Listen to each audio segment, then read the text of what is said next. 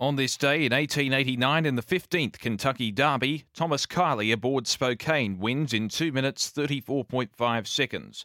On this day in 1914 in the Kentucky Derby, John McCabe aboard Old Rosebud wins in a time of 2 minutes and 3.4 seconds. And on this day in 1927 in the 52nd Preakness Stakes, Whitey Abel aboard Bostonian wins in a time of 2 minutes and 1.6 seconds. As we celebrate this day for Tobin Brothers Funerals, celebrating lives.